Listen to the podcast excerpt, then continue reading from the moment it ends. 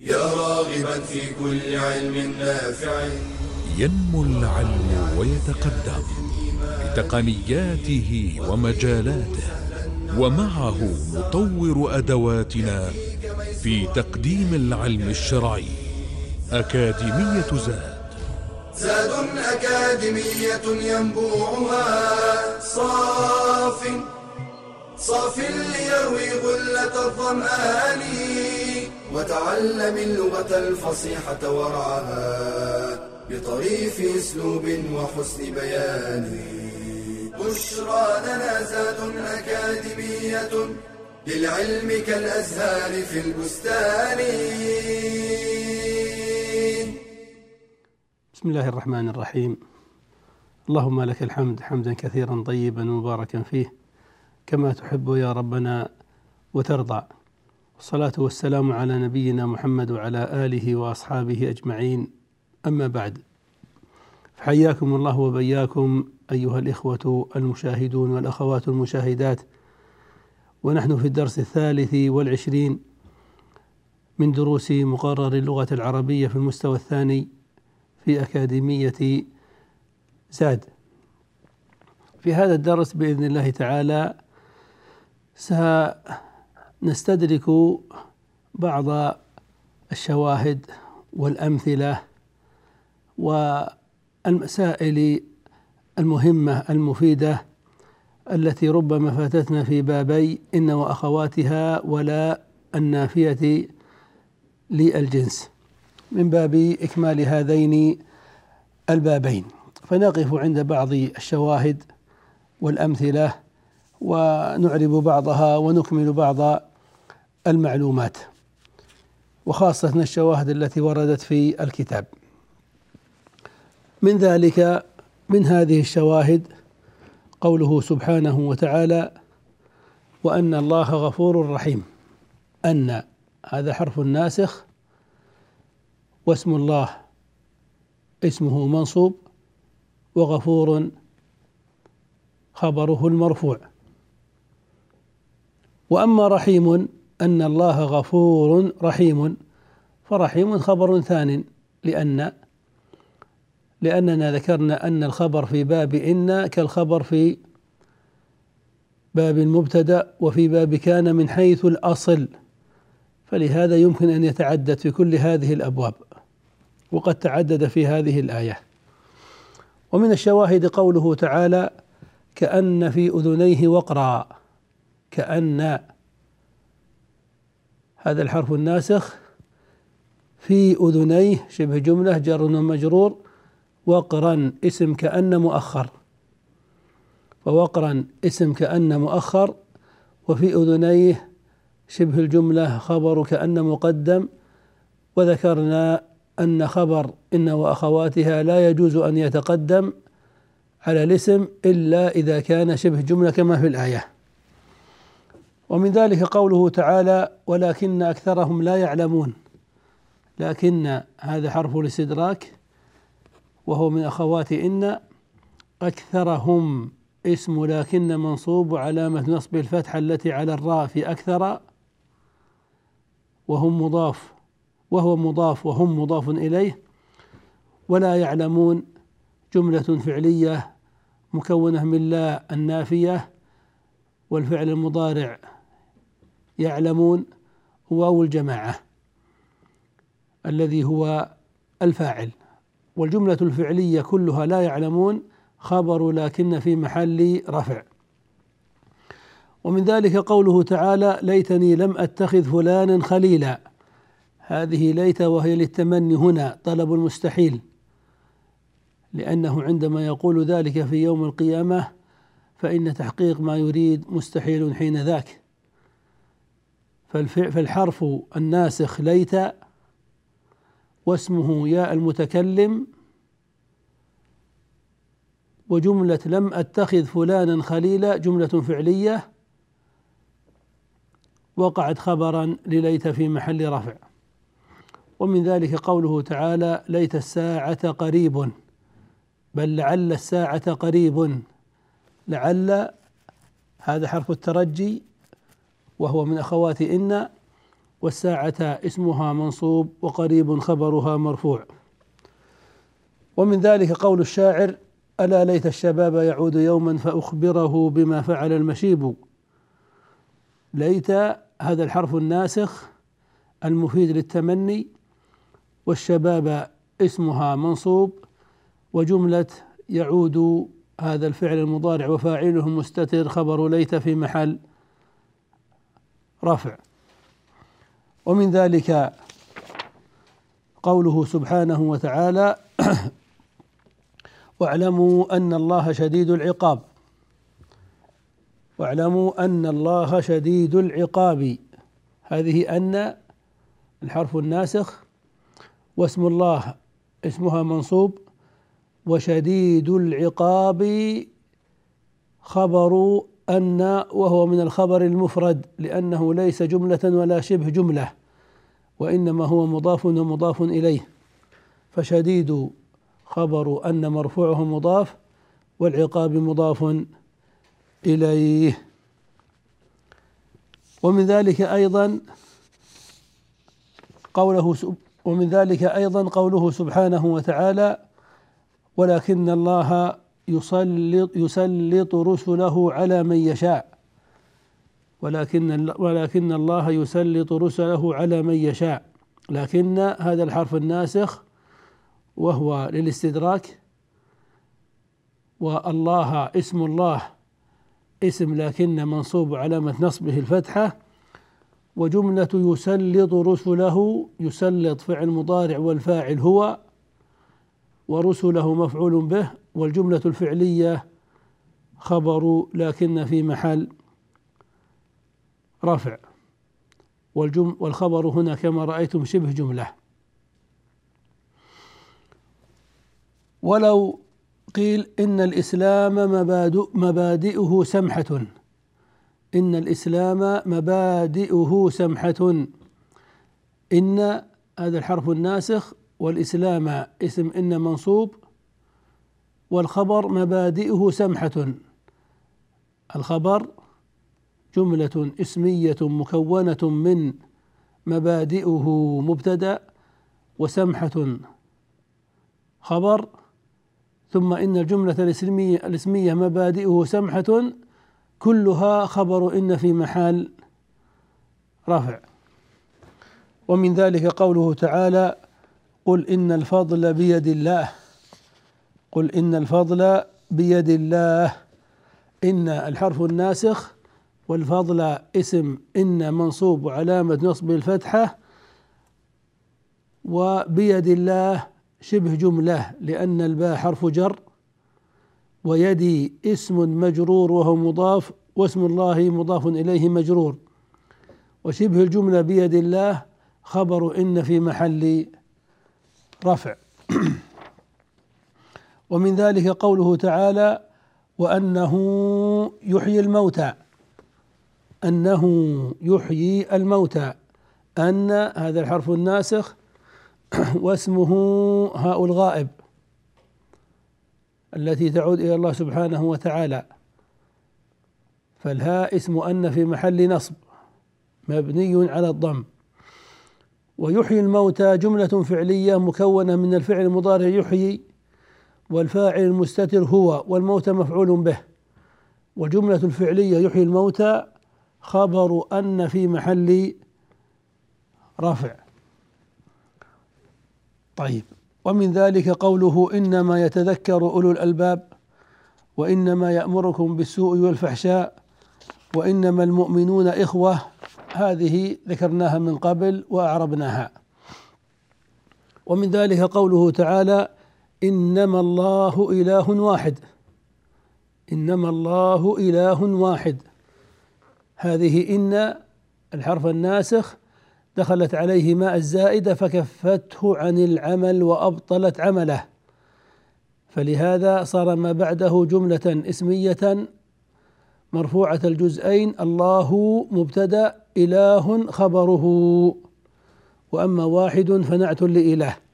ومثله أنما أموالكم وأولادكم فتنة. نقف هنا ثم نكمل بإذن الله بعد الفاصل. بشرى لنا زاد أكاديمية للعلم كالأزهار في البستان.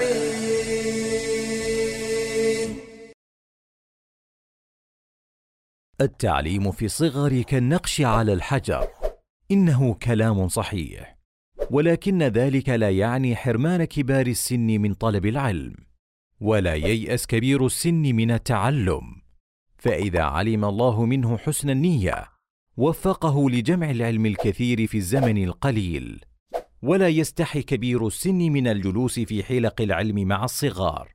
قال مجاهد لا يتعلم العلم مستحي ولا مستكبر. وزامل ابن الجوزي ابنه في تعلم القراءات العشر. وهو ابن ثمانين سنة. فانظر إلى هذه الهمة العالية. وقد تعلم أصحاب النبي صلى الله عليه وسلم في كبر سنهم. وكذا كثير من العلماء كابن حزم والكسائي والعز بن عبد السلام.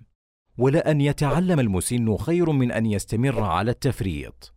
سأل مسن أيحسن بمثل أن يتعلم؟ فقيل له لأن تموت طالبا للعلم خير من أن تموت قانعا بالجهل. وليعلم الكبير والصغير أن أبواب العلم مفتحة للراغبين. قال تعالى والذين جاهدوا فينا لنهدينهم سبلنا وإن الله لمع المحسنين.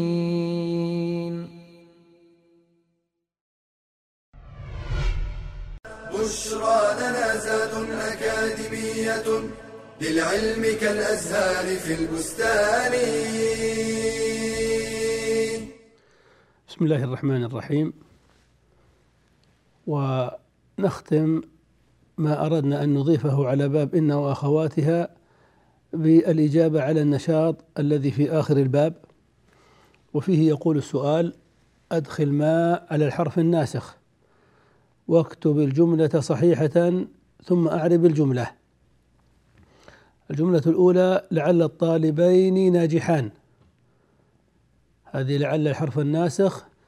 وقد نصب اسمه الطالبين بالياء ورفع خبره بالألف ناجحان.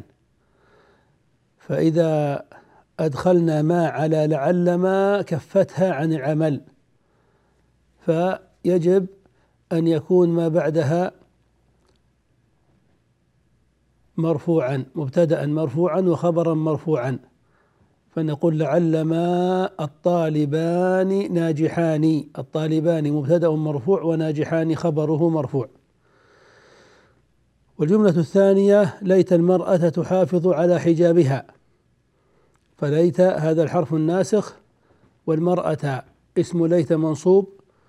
والجملة الفعلية تحافظ على حجابها خبر ليت في محل رفع. فإذا أدخلنا ما على ليت قلنا ليت ما فيجوز حينئذ فيها الإعمال وهو الأكثر فننصب اسمها فنقول ليتما المرأة اسم ليت منصوب تحافظ على حجابها. ويجوز الإهمال والإلغاء فنرفع المرأة بعدها على أنها مبتدأ فنقول ليتما المرأة تحافظ على حجابها. والذي يظهر لي بل الصواب أن ليت في هذا المثال ليست مناسبة بل المناسب لعل لأن محافظة المرأة على حجابها ليس أمرا مستحيلا ولا صعبا بل هو المرجو.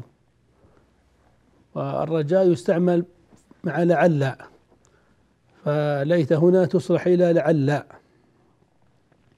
طيب المثال الثالث إن الأعمال بالنيات إن نصبت اسمها الأعمال والخبر بالنيات. فإذا دخلت ما إنما كفتها عن العمل فنرفع النيات بالضمة على أنه مبتدأ مرفوع. كما في نص الحديث إنما الأعمال بالنيات إنما الأعمال بالنيات. فالأعمال حينئذ مبتدأ مرفوع وبالنيات شبه جملة خبر المبتدأ طيب السؤال الثاني استخرج الحرف الناسخ وحدد اسمه وخبره. سافر المعلمون لكنهم عائدون. الحرف الناسخ لكن. واسمه الضمير هم والخبر عائدون مرفوع بالواو. كأن المسلم في قتاله أسد. الحرف الناسخ كأن واسمه المسلم والخبر أسد. إن المرأة التي تطيع زوجها قريبة من ربها. الحرف الناسخ إن واسم إن المرأة. طيب والخبر أخبرنا عن هذه المرأة بأنها ماذا؟ بأنها قريبة الخبر قريبة. قال تعالى إن الله يدافع عن الذين آمنوا. الحرف الناسخ إن واسم الله اسم إن منصوب وعلامة نصبه الفتحة وجملة يدافع عن الذين آمنوا خبر إن في محل رفع. فهذا ما يتعلق بباب إن وأخواتها. ثم بعد ذلك نستدرك مسألة مهمة في باب لا النافية للجنس. لا النافية للجنس عرفنا أنها لا النافية إذا أرادت العرب أن تجعلها نصا في الدلالة على نفي الجنس فحينئذ تعملها عمل. إن فتنصب اسمها لكن بلا تنوين وترفع خبرها. نزيد فنقول إن لا النافية للجنس إنما تعمل عمل إن بشروط بأربعة شروط. الشرط الأول أن يكون اسمها وخبرها نكرتين كما في الأمثلة التي ذكرناها. نحو لا رجل في البيت ولا مؤمن كذاب ولا مؤمنين كذابون. لا طالب علم مذموم. وهكذا. طيب إذا لم يكن اسمها نكرة لو كان اسمها معرفة فإنها تهمل ويجب أن تكرر. فتقول لا سعيد في البيت ولا خالد. لا سعيد في البيت ولا خالد. فتهملها تكون حرف مهمل وسعيد مبتدأ وفي البيت الخبر ثم تكررها ولا خالد. هكذا. فإن قلت إنما أردت أن أنفي بلا ولا أريد خالدا أنا أريد فقط أن أنفي محمدا. نقول استعمل حرفا نافيا أو استعمل أداة أخرى من أدوات النفي. كليس تقول ليس محمد في البيت أو ما محمد في البيت. أما لا فإن نفيها للمعرفة يكون بالتكرار. الشرط الثاني ألا يتقدم اسمها على خبرها. ألا يتقدم اسمها على ألا يتقدم خبرها على اسمها. ألا يتقدم خبرها على اسمها يعني يجب أن يتقدم الاسم ويجب أن يتأخر الخبر يعني يجب أن تكون الجملة على ترتيبها الأصلي. الاسم متقدم والخبر متأخر. لا مؤمن كذاب. لا طالب علم غائب. طيب فإن تقدم الخبر على الاسم فإن عملها يبطل. فإن عملها يبطل ويجب تكرارها أيضا. فإذا قلت لا رجل في البيت عملت لكن لو قلت لا في البيت رجل يجب أن تهمل فترفع رجل وتكرر. لا في البيت رجل ولا امرأة. ما تقول لا في البيت رجل؟ بل تكرر لا في البيت رجل ولا امرأة. فإن أبيت فاستعمل نافيا آخر مثل ليس في البيت رجل أو ما في البيت رجل. أما لا فإنها إذا تقدم خبرها إذا تقدم الخبر على الاسم فإنها تتكرر لا في البيت رجل ولا امرأة. ومن ذلك قوله تعالى لا فيها غول ولا هم عنها ينزفون. قال لا فيها غول فيها الخبر وقد تقدم. غول الاسم وقد تأخر فصارت لا حرف نفي هاملا وغول مبتدأ مؤخر وفيها خبر المبتدأ متقدم. الشرط الثالث والشرط الرابع سنذكرهما إن شاء الله تعالى بعد الفاصل.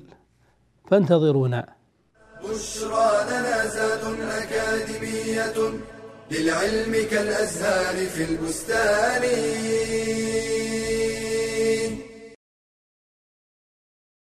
القرآن الكريم هو أصل الأصول فمن علم أحكامه ووفق للعمل بها فاز بالفضيلة في دينه ودنياه ونورت في قلبه الحكمة وصار إماما في الدين. وقد كان العلماء سلفا وخلفا يبدأون طلب العلم بحفظ القرآن. قال ابن عبد البر ولا أقول إن حفظه كله فرض ولكن ذلك شرط لازم على من أحب أن يكون عالما فقيها. وطالب العلم يحرص على فهم القرآن وتعلم معانيه. قال سعيد بن جبير من قرأ القرآن ثم لم يفسره كان كالأعمى أو كالاعرابي وبالتدبر يستنبط الدقائق والأحكام ويستطيع تطبيق القرآن على الواقع بشكل صحيح. وبه يحصل الخشية والخشوع. قال تعالى كتاب أنزلناه إليك مبارك ليدبروا آياته وليتذكر أولو الألباب.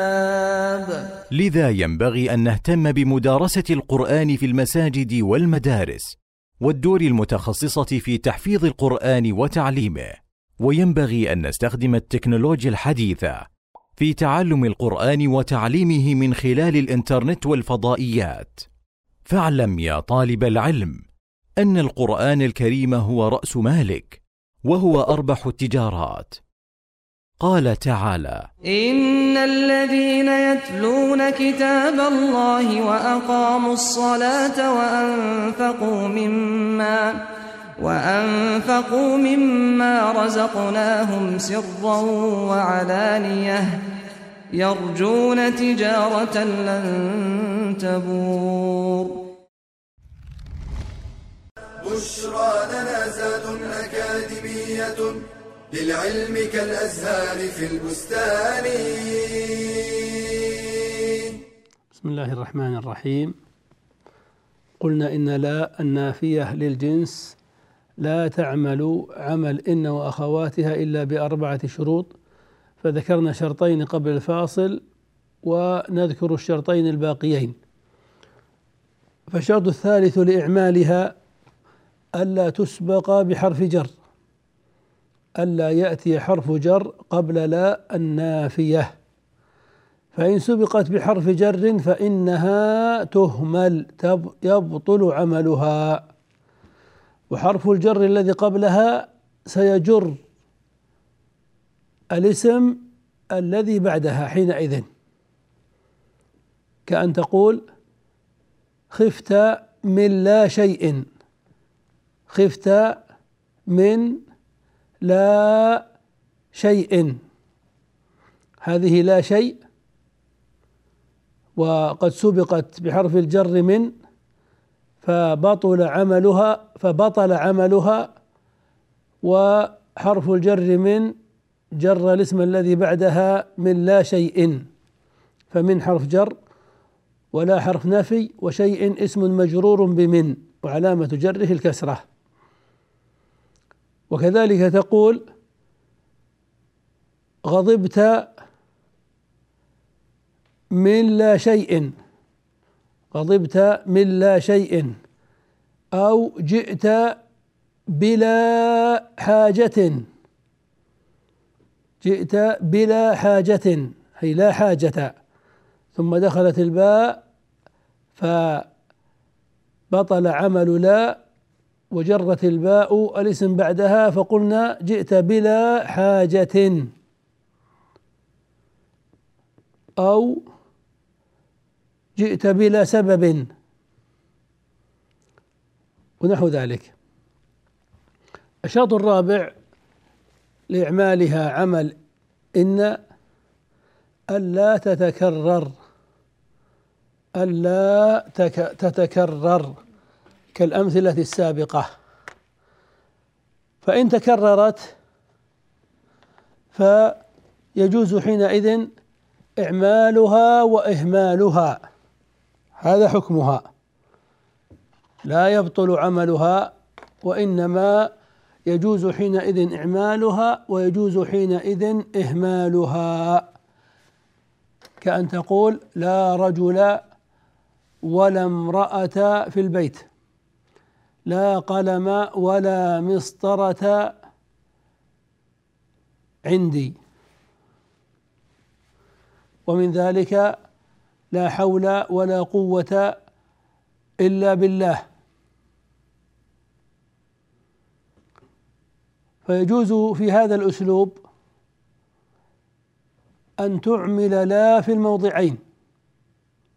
عمل إن فتنصب اسمها بلا تنوين فتقول لا حول ولا قوة إلا بالله. لا الأولى نافية للجنس وحول اسمها منصوب. ولا الثانية نافية للجنس وقوة اسمها منصوب. طيب ويجوز إهمالهما في الموضعين. إذا أهملتا إما أن تهملهما وما بعدهما مبتدأ مرفوع أو تجعلهما عاملتين عمل ليس. فترفع الاسم بعدهما يعني الاسم بعدهما يكون مرفوعا. فتقول لا حول ولا قوة إلا بالله. إنك ترفعه وتنونه ما في مانع من تنوينه. لا حول ولا قوة إلا بالله. هذا الوجه الثاني. الوجه الثالث أن تعمل الأولى وتهمل الثانية. أن تعمل الأولى لا حول. وتهمل الثانية ولا قوة إلا بالله. والوجه الرابع بالعكس أن تهمل الأولى لا حول وتعمل الثانية ولا قوة إلا بالله. كل هذه الأوجه واردة في القراء في القراءات القرآنية وفي كلام العرب.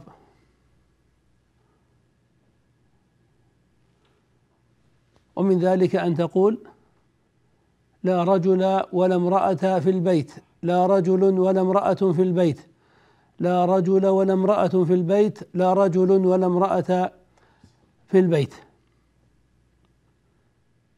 ومن ذلك أن تقول مثلا لا خوف ولا رهبة من الأعداء. أو لا خوف لا خوف ولا رهبة من الأعداء. أو لا خوف ولا رهبة أو لا خوف ولا رهبة من الأعداء. كل هذه الأوجه جائزة مستعملة وإن كان الأكثر فيها إما أن تعملهما لا حول ولا قوة إلا بالله أو تهملهما لا حول ولا قوة إلا بالله. لكن كل هذه الأوجه مسموعة وفصيحة وواردة في الكلام الفصيح بل واردة في قراءة القرآن. فهذا ما أحببنا أن نستدركه في باب لا النافية للجنس وهي معلومة مهمة في هذا الباب. ونسأل الله سبحانه وتعالى أن ينفعنا بما قلناه وأن يتقبله منا. السلام عليكم ورحمة الله وبركاته. تلك العلوم دروسها ميسورة في صرح علم الراسخ الأركان. بشرى لنا بشرى لنا بشرى لنا زاد أكاديمية. للعلم كالأزهار في البستان.